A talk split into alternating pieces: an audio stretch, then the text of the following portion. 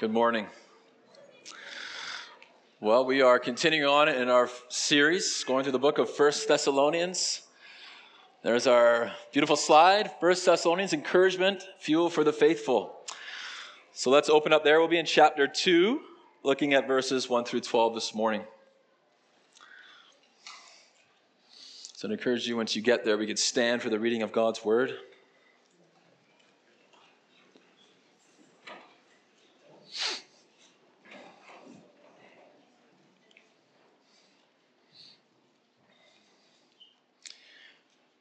For you yourselves know, brothers, that our coming to you was not in vain.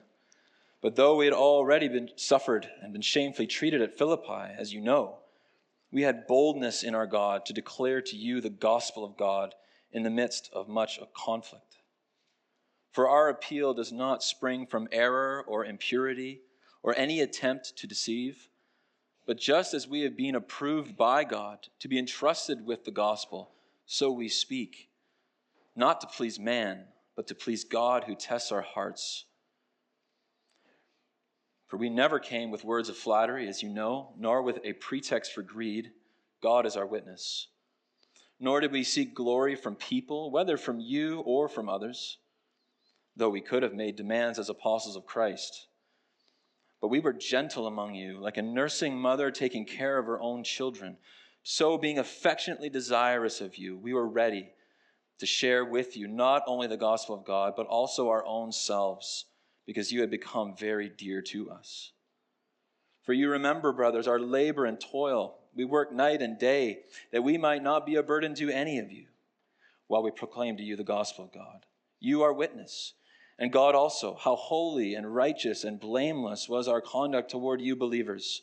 For you know how, like a father with his children, we exhorted each one of you and encouraged you and charged you to walk in a manner worthy of God, who calls you into his own kingdom and glory. This is the word of the Lord. Thanks be to God. Thanks be to God. You may be seated. Let's pray together. Father in heaven, it is impossible for us to, in one prayer, reveal all our needs and, all the areas where we need your help. But Lord, we can trust that you know our needs thoroughly. The cross of Jesus Christ tells us this. By his very death and resurrection, you know our needs. You know how many they are. So, Lord, I pray that you would hear our cry this morning as we need you. We need to hear from you. We just sang a wonderful song Lead us, O Lord, this church. And I pray that you would lead us into paths that lead to Christ and, and God honoring walks that honor the gospel. So, Lord, I ask that you would help us in this. We need your grace. So I pray this uh, in Jesus' name. Amen. So I'm not sure about you, but I'm just falling in love with this book, First Thessalonians. It is such a unique book, and I, I think it's unique in the sense that we get a face to face look at Paul's heart for this church his, he wears it right on his sleeve. A cursory read of this book, you can see that Paul is very much in love with these believers. He cares for them. There's amazing statements in this book. Paul will say, I, I live if you stand fast in the Lord. He says, What is my joy and crown and honor if it's not you at the coming of our Lord Jesus Christ? He loves this church, and his desire is to see them make it to the end. To not just walk in a manner worthy, but to make it with that day in view where Jesus comes back and establishes his kingdom. So he will do anything to help this church. So he writes to them. And he knows that this church, though faithful, is also being persecuted. He knows that this church, though faithful and joyful and steadfast, is being hampered and attacked by Satan. And he knows this. Look at the affliction is on both sides of our text. Look at 1 verse 6 with me. It says, And you became imitators of us and of the Lord, for you received the word in much affliction. Let's look on the other side of our text, 214. For you, brothers, became imitators of the churches of God in Christ Jesus that are in Judea, for you suffered the same things.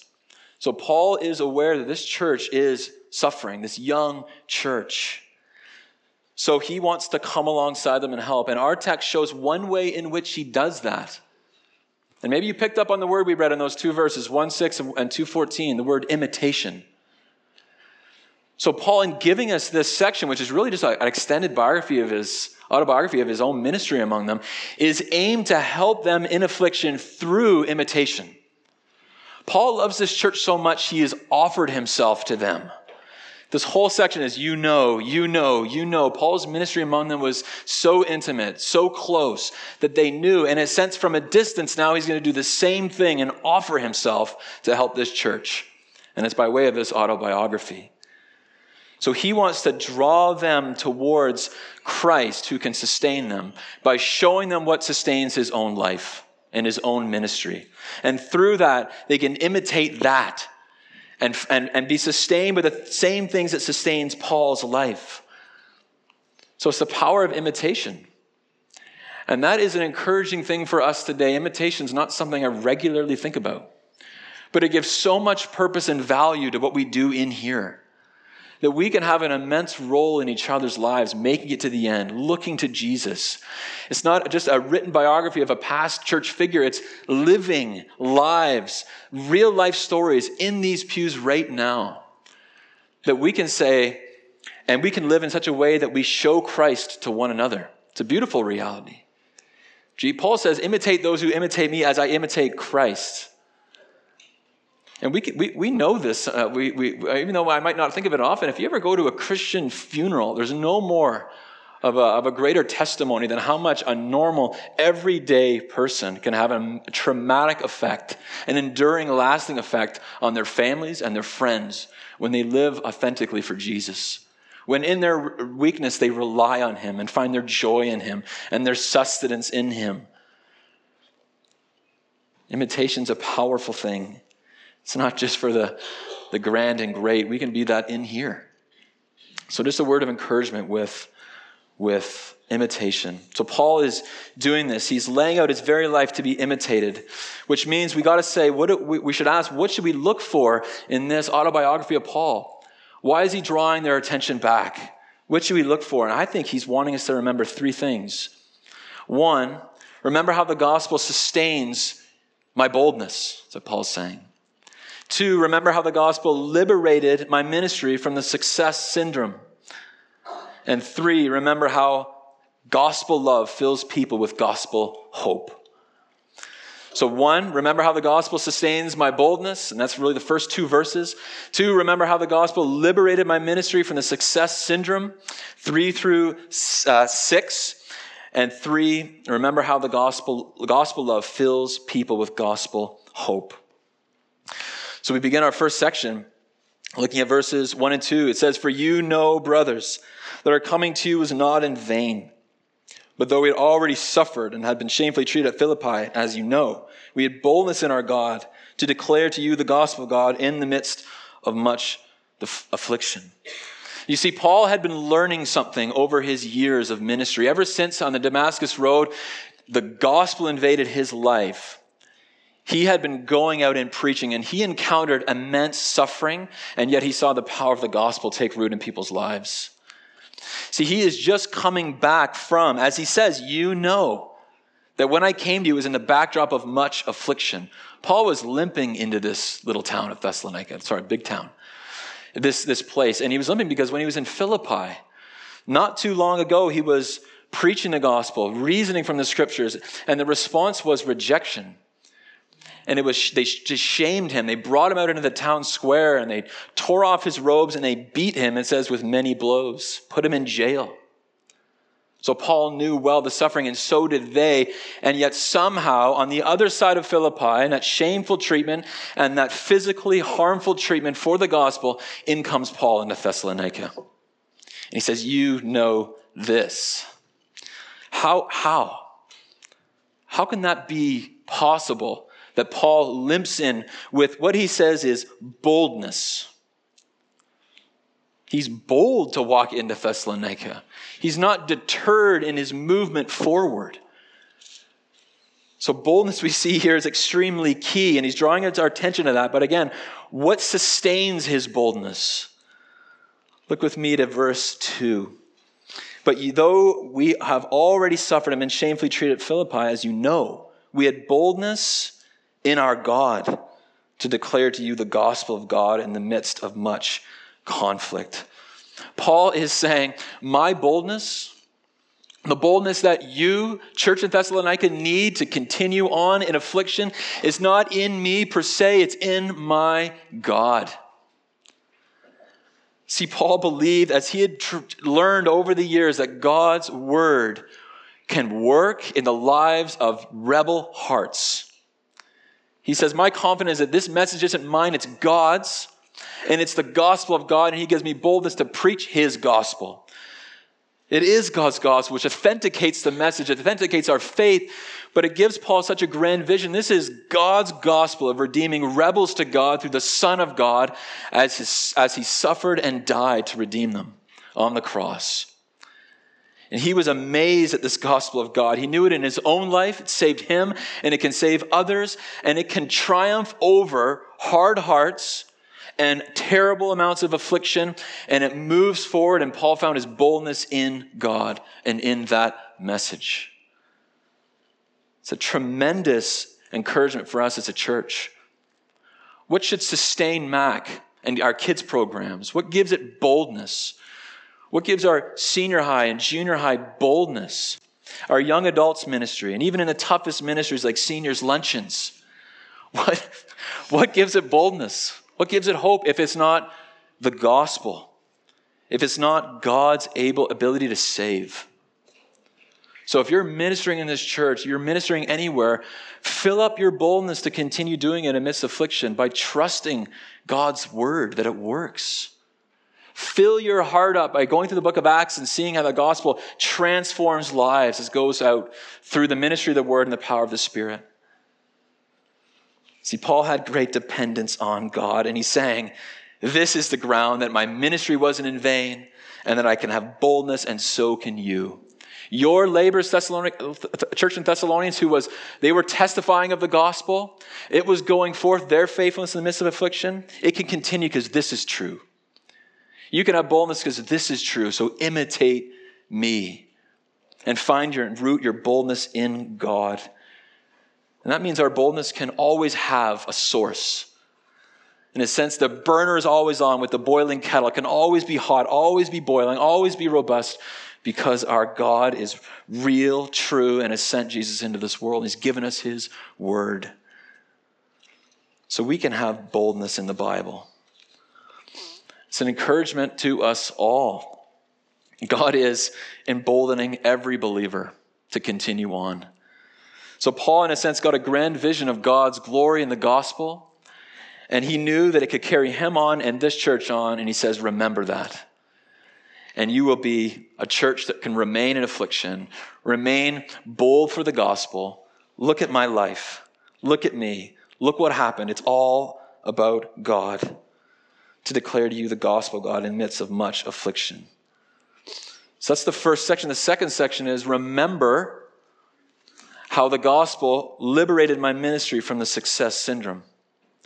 So he's got boldness in the gospel but he's got a totally different way of ministering the gospel than our world. Common in these days in Thessalonica, there was uh, flattery and peddling of messages and philosophies, and they'd come in a certain way in a certain package, and Paul says, I did none of those things. So his boldness is now carrying him into a certain way of ministering, and it's freeing him. Look with, look with me at verse 3. Paul says, From our appeal, our urging, our pleading with you does not spring from error or impurity or any attempt to deceive. So it's not mixed with corrupt motives. I'm not coming to deceive and, and scam you and blind you. Look at verse 5. He says, For we never came with words of flattery, as you know, nor with pretext for greed. So he wasn't coming in a sense of, of I'm going to do ministry among you, but I got to really fight for my own security. I, I, need something from you that can sustain me, and, and, and, and I, I'm hungry for that to procure my own safety, my own security, monies, and th- different things like that. You know it wasn't like that. You know it wasn't with flattery. So Paul came in with boldness, but he didn't come in to make much of himself. He didn't think he needed to win them by, by using a certain rhetoric that would somehow make him look different. Might have been hard if he was limping in with bruises and beaten down and tattered clothes anyway. Look at verse 6. It says, Nor did we seek glory from people, whether from you or from others, though we could have made demands as apostles of Christ. So he says, I didn't do any of those things. Those kind of deceptive, improper heart motives that linger under the surface, but kind of manifest themselves in certain practices, they weren't there. So, what, what, what could possibly liberate Paul from those things? We're talking about, and we all know that the, the longings of our heart to have glory from people, to be made much of. Oh, to hear an applause. Oh, wasn't that an excellent such and such? Oh, didn't you do such a great job? What can free us from that prison? What can free us from, even in our ministry, striving after trying to yet do ministry and honor God, but yet carve out something that we think we can only do for ourselves, our security, maybe identity? See, Paul is showing us here something amazing. It's a bit of a miracle that he is freed from this. And it's rooted in something. I think it's rooted in a couple things. I think it's rooted in his boldness with the word of God. This can save. So if this can save, and an ordinary handing it out and sharing it can save, I don't need to. I don't need to, do, to flatter myself. I don't need to do these other tactics because the word works. And I trust that. But it's also in something else. Look with me at verse 4. But just as we have been approved by God to be entrusted with the gospel, so we speak, not to please man, but to please God who tests our hearts. So Paul is saying right here, my only concern is what God thinks of me. God is what matters, not the praise of man, not the approval of man, only God. He tests my heart. I find my approval in Him. And he knows this because he knows grace. He was approved for this work. How could Paul have been approved if it wasn't for grace? God saved him. God gave him this ministry, and God sustains that ministry by grace. And he's like, I know that. You provided everything I need my, my identity, my acceptance, my praise, and all I want to do now is please you. See, he got a glimpse of God that, that tore down all those idols in his heart. So, church, let's do war. And I think the first thing we can do is confess. What a great application when we read a section like this, this beautiful section of, of how ministry should look. Lord, forgive us. Forgive us for those little corners of our hearts that long for the praise of man, pleasing of ourselves and not God. Words of flattery, pretext for greed, but I'm also so encouraged I, I don't see this categorically in this church. And Paul's saying, imitate me. You're doing it already. Continue on. You can continue with gospel ministry that works, that God will bless because it's not holding up his son, while also holding up a fleshly heart. They don't go together. Jesus, who saves me from sin and saves me from myself and, and saves me by grace as I walk and brings me to his own kingdom, doesn't, doesn't mix well with I'm seeking my own kingdom. I'm pleasing myself. No, it's all for Jesus. It's all for him. And so God is drawing us into that heart posture that's humble. And He sustains us by saying, I approve of you. Isn't that amazing? Such a great statement. Imagine suffering for Jesus, but knowing that God approves of you in Christ Jesus. What a comforting thought. What a stabilizing thing for this church. So press on, he's saying, but in this way to please God and Him alone. And don't worry about the outcomes per se. You can have faith and hope the gospel will work, but in affliction, when we're met with hard things and conflict and labors, don't let that eat away at your identity. God knows our heart motives. He tests our hearts. It's a positive thing for Paul that God tests our hearts. Because God is the one, if he's, he's solely concerned with God's approval and, and acceptance of him and, his, and how he deems him in his ministry. He's saying all these heart motives that lay under the surface, God tests those. So we got a vision of God and rested in that approval of God. And in that sense, he's laying out a, uh, uh, something to follow. So I think we can seek, like, like, let's be striving after hearts that long to see God glorified. Let us be, Lord, let this ministry be pleasing to you in the way we do it and conduct ourselves, in the way we preach and teach and minister to our neighbors.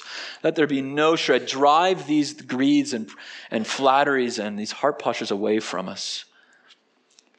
And it's a, it's a beautiful thing when we think of what can happen when, that, when we're, we're committed to that. Paul says, I didn't do this, I didn't seek these things outside or in here. It means it frees us up to truly minister to one another because I'm not after your you in a way that you can give something to me. Like, I need to minister to you so you can think better of me or much of me. No, I'm free of those restraints. I don't need anything from you. I, I got something to give you, to offer you. And when our hearts are swayed by the gospel, it protects this church from any self exaltation, any false inflation of self that is just illogical. So we truly can love well in here, and that can sustain this church for years to come. So Paul says, Remember what liberates and frees up my ministry.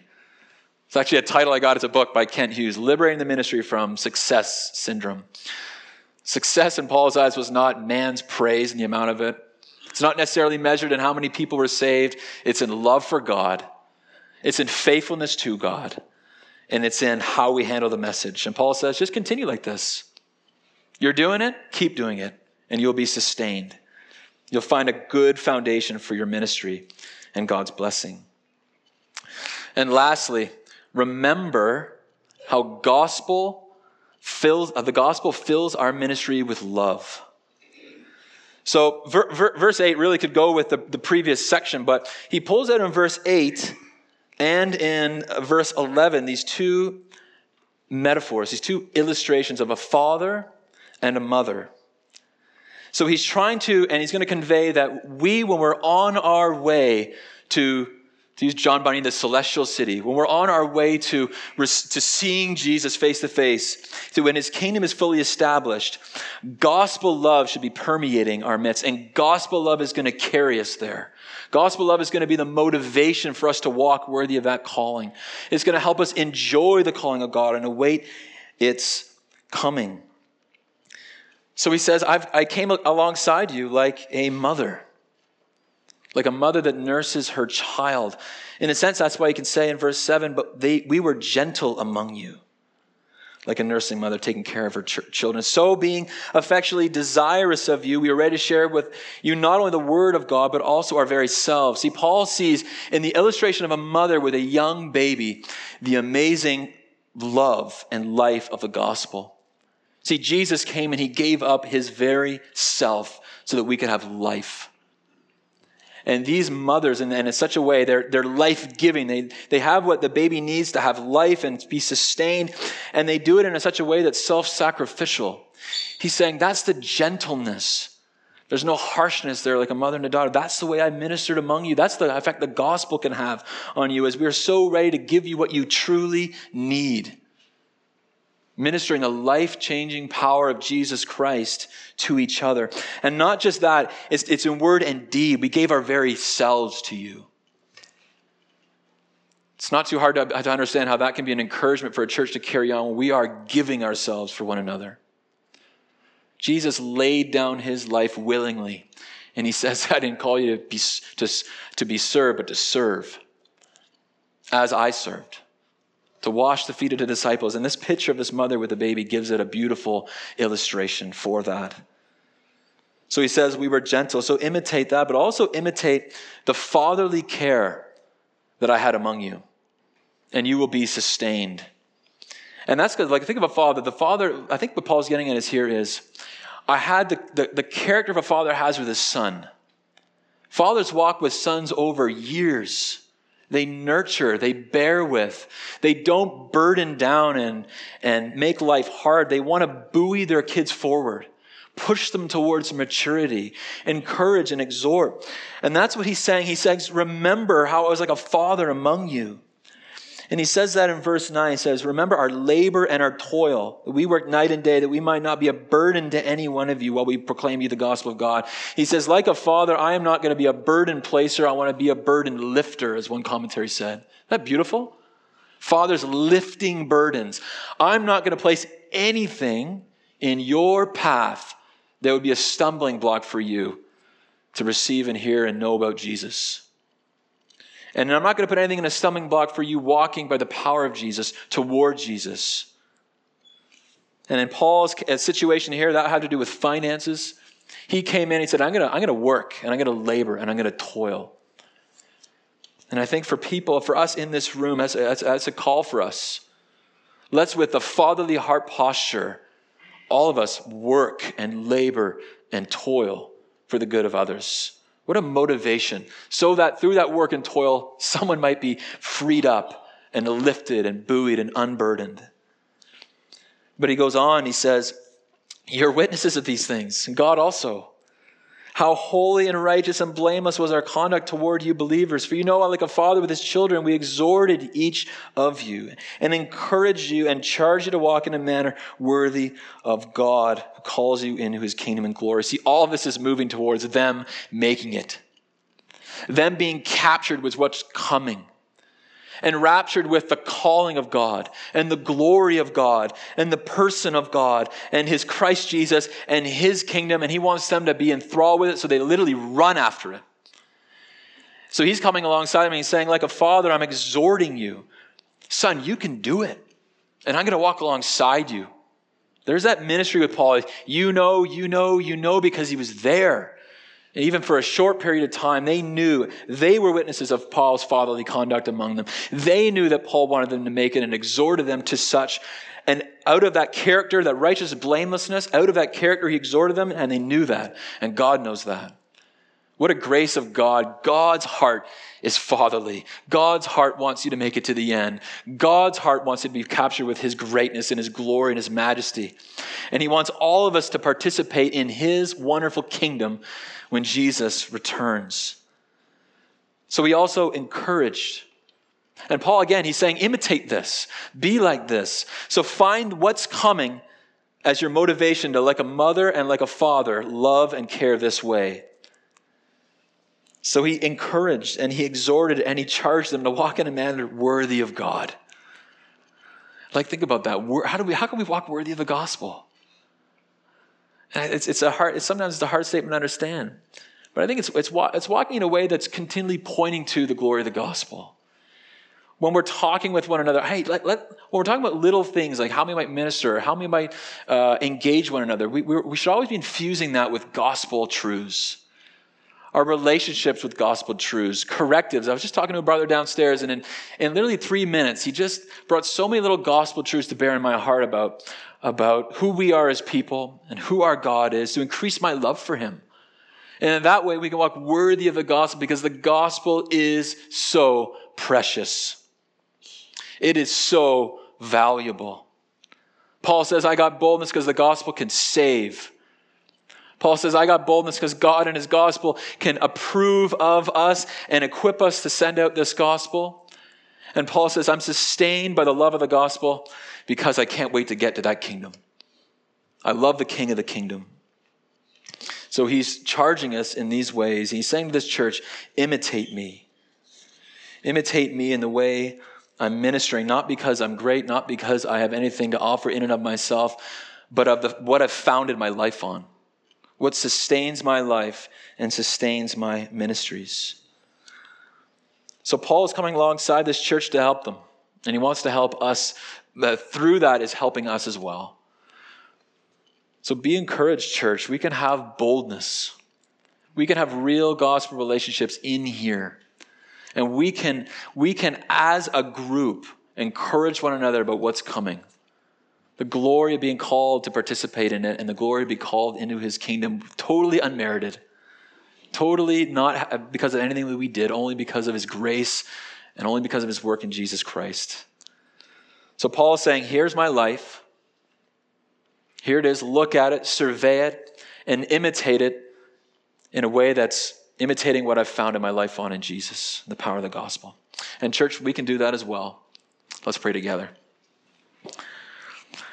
Father in heaven, I thank you for these verses that draw us up out of ourself, that point us to something so grand and so great that frees us from any selfish ambition or pride or pretext for greed. So, Lord, I pray that we would rest in your approval, your gospel approval of us. I pray that we would rest in the power of the gospel. And I pray that we would rest in the love of the gospel and that we might minister that to each other, and that the, our community might know and might do what the, the Thessalonian church did, which was turn. Turn from living in such bleak ways, living for self glory that's so thin, so empty. And Lord, I pray that they would turn and run to Jesus, to love him and serve him. So I pray that we would collectively be always turning away from this fleshly side of ourselves and always turning to Jesus. So, Lord, do a great gospel work in this midst and help us to be imitators of Paul who imitated Christ. Amen.